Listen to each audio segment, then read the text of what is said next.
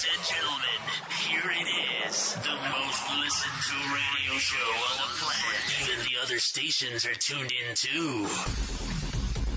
Wiba Podcast Wiba, waktu Indonesia bagian asuransi.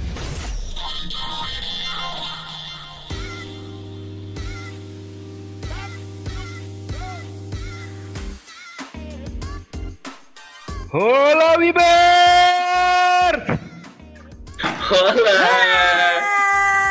Terperanjat aku hola. Terkenyot. Selamat datang di Wiba Waktu Indonesia bagian asuransi. Ngobrolin tentang asuransi secara ringan tapi berbobot. Kali ini kita ada di podcast Wiba bukan gibah episode. Sembilan Nah, Wibers, jadi yang lalu-lalu kan kita sudah ngomong mengenai asuransi kesehatan dan BPJS kesehatan.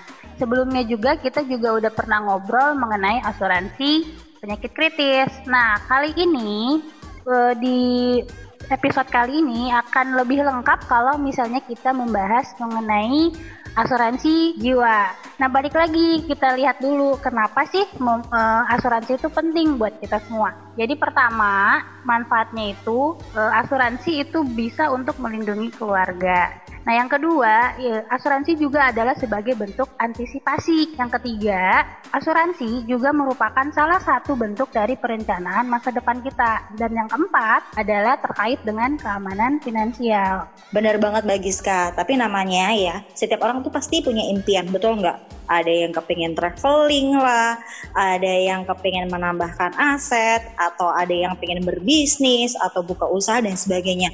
Tapi mungkin banyak yang lupa, namanya risiko kehidupan. Ternyata risiko kehidupan tuh bisa menghantui kita loh. Jadi risiko kehidupan tuh ada yang kayak sakit kritis, kemudian mengalami kecelakaan, mengalami cacat tetap total, meninggal dunia bahkan hidup terlalu lama. Itu namanya risiko kehidupan. Tentunya itu akan berdampak nih kepada impian-impian kita atau goals kita lah di masa depan. Ya Mbak Tia setuju banget nih. Tadi kan kita punya impian, tapi juga ada namanya resiko kehidupan. Nah, tahu nggak Wibas? Bahwasanya menurut data dari BPS tahun 2018, tingkat harapan hidup wanita Indonesia adalah 73 tahun dan pria adalah 69 tahun saja.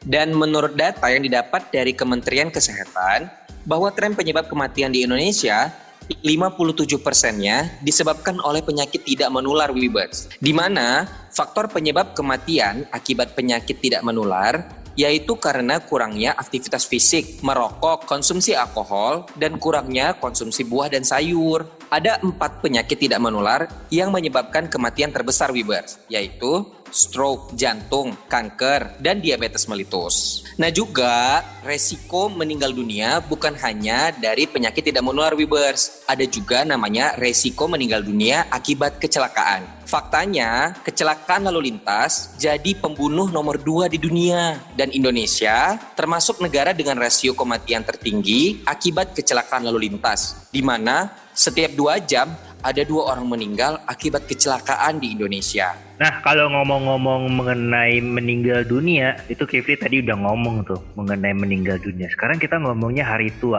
Jadi ada tiga nih fakta mengenai hari tua yang pertama itu adalah sudah tidak memiliki income yang aktif lagi. Ya pastinya ya kalau kita udah masuk pensiun artinya kita tidak bekerja lagi. Maka income aktif pun itu sudah nggak ada. Yang kedua biaya hidup tinggi. Pastinya nih Wibers setiap tahunnya terdapat eh, yang namanya inflasi. Nah ini yang menyebabkan biaya hidup kita menjadi tinggi setiap tahunnya. Lalu yang ketiga itu stamina tubuh yang menurun dan biaya kesehatan yang pastinya meningkat setiap tahunnya. Nah, dengan semakinnya bertambah umur kita, maka biaya bukan biaya tapi stamina kita pun juga akan lebih eh, rentan terhadap penyakit. Dengan rentannya terhadap penyakit, maka biayanya pun juga akan lebih tinggi. Apa itu biaya yang bisa menyebab- menyebabkan eh, biaya tinggi? Yaitu biaya kesehatan. Ini nih eh, yang perlu kita perhatikan pada saat eh, kita hidup di hari tua nanti. Tetapi di sini kita juga akan kasih tahu nih Webers, pengendalian dari resiko-resiko tersebut. Oke, jadi pengendalian resiko itu terbagi jadi dua Webers. Ada yang secara fisik dan juga ada yang secara finansial. Nah, secara fisik itu dibagi lagi nih. ada yang dengan cara menghindari. Kalau menghindari mungkin dikatakan ekstrim banget ya. Bisa jadi kita nggak ngapa-ngapain tuh biar bisa menghindari risiko. Kemudian yang kedua dengan cara membatasi atau mengontrol. Bisa jadi dengan kita mengubah gaya hidup yang lebih sehat, olahraga, makan makanan yang bergizi, ya serat seperti buah dan sayuran. Kemudian yang secara finansial, nah secara finansial juga dibagi jadi dua. Yang pertama dengan cara menanggung sendiri. Kalau kita bors, misalkan amit-amit deh masuk rumah sakit, terus nggak punya asuransi kesehatan, otomatis kita harus menanggung sendiri dong, harus kocek dari kantong kita sendiri. Yang kedua dengan cara mengalihkan. Mengalihkannya bukan resiko yang dialihkan ya, tetapi mengalihkan secara resiko kerugian finansial kita. Karena kalau misalkan kita nggak punya asuransi kesehatan, kita masuk rumah sakit, otomatis kan kita rugi nih. Yang seharusnya uangnya buat traveling, tapi kita keluarin buat uh, kesehatan atau buat biaya rumah sakit. Nah, kerugian secara finansial itu bisa kita alihkan ke perusahaan asuransi jiwa dengan cara kita beli polis asuransi jiwa. Gitu, gitu loh Webers. Webers, kamu tahu kan ada lima bagian dalam piramida perencanaan keuangan. Yang pertama, arus kas dan dana darurat. Yang kedua, proteksi dan manajemen resiko. Yang ketiga, tujuan keuangan. Keempat, dana hari tua.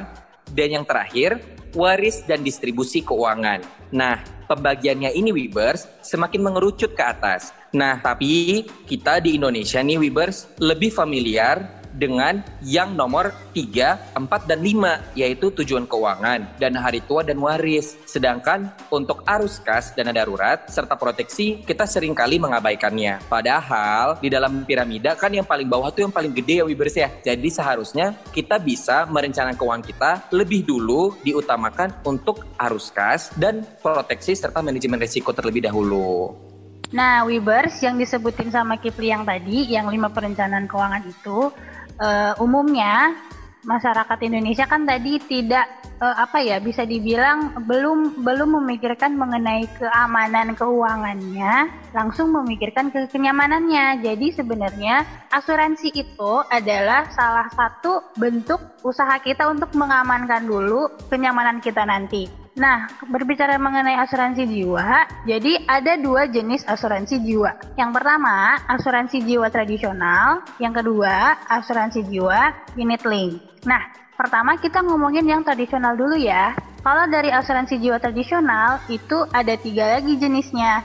Yang pertama, term life atau asuransi jiwa berjangka. Seperti namanya, asuransi jiwa jenis ini ada jangka waktunya. Jadi, masa perlindungannya adalah jangka waktu dari uh, polis tersebut. Nah, kalau di dalam jangka waktu itu terjadi resiko meninggal, maka akan keluar uang pertanggungan atau uang santunan kematian bagi uh, yang penerima manfaat. Nah, yang kedua, asuransi jiwa whole life atau seumur hidup. Nah, kalau dari namanya, asuransi jiwa jenis ini akan memberikan perlindungan kepada tertanggungnya selama seumur hidup. Jadi, kalau terjadi resiko selama e, terlindungi oleh polis tersebut, maka akan keluar uang pertanggungan atau uang santunan kematian tadi bagi yang menerima manfaat. Nah, kalau misalnya enggak gimana? Kalau misalnya nanti pada sampai akhir dari e, jatuh tempo polis tersebut dan alhamdulillah tertanggungnya masih sehat walafiat ya masih hidup dan uh, polisnya masih aktif nanti akan menerima yang namanya nilai tunai. Nah yang terakhir dari asuransi jiwa tradisional ada namanya asuransi jiwa endowment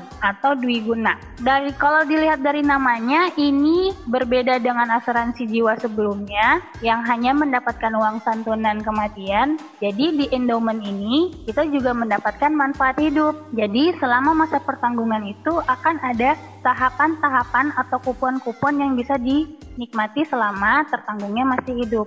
Nah, nanti kalau misalnya selama masa perlindungan itu terjadi resiko meninggal, nanti akan keluarlah uang pertanggungan yang akan diterima oleh yang menerima manfaat. Kalau kalaupun enggak, nanti juga di akhir masa kontrak akan menerima e, nilai tunai. Berikutnya uh, ada namanya tadi asuransi jiwa unit link. Kalau ngomongin asuransi unit link nih sebenarnya kan itu ada dua konsep ya. Konsep itu ada yang konvensional dan juga yang syariah. Nah, kebanyakan sekarang ini uh, yang dijual di luar sana tuh kebanyakan adalah asuransi unit link. Nah, konsepnya gimana nih? Kalau kita ngomongin konsep yang uh, unit link tadi kan kan ada yang konvensional dan juga syariah. Terus ngomongin preminya, itu preminya juga ada nih, premi tunggal dan juga premi berkala. Nah, biasanya premi berkala itu kita bayarnya itu ada yang bulanan, 6 bulanan, 3 bulanan, atau tahunan. Sementara untuk premi tunggal itu cuma sekali bayar aja, jebret. Berikutnya, nah kalau konsep asuransi jiwa unit link ini, tadi kan kita ngomongin konsep asuransi jiwa unit link ini kan ada yang konvensional dan juga ada yang syariah. Nah, kalau yang konvensional bentuknya adalah risk transferring atau mengalihkan resiko. Jadi benar-benar tertanggung mentransferkan resikonya kepada penanggung yaitu perusahaan asuransi. Sementara untuk yang konsep syariah, eh, konsepnya adalah berbagi resiko atau risk sharing. Di sini perusahaan hanya sebagai pengelola dana tabaru. Nah, dana tabaru itu apa? Dana tabaru itu adalah dana kumpulan iuran tabaru peserta. Seperti itu kalau untuk yang syariah. Wodika udah ngejelasin tentang unit link. Dan Mbak Giska tadi jelasin tentang jenis-jenis asuransi jiwa tradisional. Aku mau nambahin nih, Webers. Dalam kedua polis tadi, baik tradisional maupun unit link, kamu bisa menambahkan manfaat tambahan. Seperti kalau kamu lagi beli nasi goreng nih, Webers, ya. Kamu kan bisa tambahin sosis, kamu bisa tambahin bakso dan lain-lain nih supaya makan nasi gorengnya juga lebih enak. Gitu juga dengan polis asuransi. Jika kamu rasa nih perlindungan jiwa belum cukup, kamu bisa tambahkan manfaat-manfaat tambahan seperti manfaat tambahan rawat inap, kemudian manfaat tambahan perlindungan penyakit kritis. Juga ada perlindungan tambahan untuk kematian karena kecelakaan. Jadi gitu Ibers, polis asuransi jiwa kamu akan lebih lengkap perlindungannya jika kamu tambahkan dengan rider-rider atau manfaat tambahan. Jadi nih, asuransi penyakit kritis ataupun asuransi kesehatan itu tidak hanya bisa dibeli uh, stand alone ya atau tersendiri ya, tapi juga bisa masuk di dalam asuransi jiwa. Bener banget Wodika. Jadi ditambahkan agar manfaat polis jiwanya jadi lebih maksimal. Yes. Nah, Wibers tadi juga udah dijelasin mengenai asuransi jiwa itu apa, kemudian sampai jenis-jenisnya dan juga sama ridersnya. Makanya Wibers kalau kita itu sudah punya asuransi misalkan kesehatan, kita juga lebih enak untuk nambahin yang namanya asuransi jiwa biar makin lengkap karena kan namanya risiko itu bisa terjadi kapan saja ya, di mana aja kita nggak pernah tahu. Tapi kalau kita udah punya asuransi jiwa, berarti kita pun juga sudah nyaman dan sudah terlindungi. Istilahnya seperti itu. Hmm setuju banget Mbak Tias. Apalagi misalnya nih sebagai kepala keluarga atau menjadi pencari nafkah utama bagi keluarga. Itu kan kalau misalnya terkena resiko ya, baik itu penyakit kritis atau harus dirawat inap di rumah sakit atau sampai yang paling buruk ya itu bisa meninggal dunia itu kan akan berakibat fatal bagi perekonomian keluarga. Jadi ada baiknya sayang keluarga dan beli polis asuransi jiwa Mbak Tia. Setuju nggak? Setuju dong. Ya. Betul betul sekali.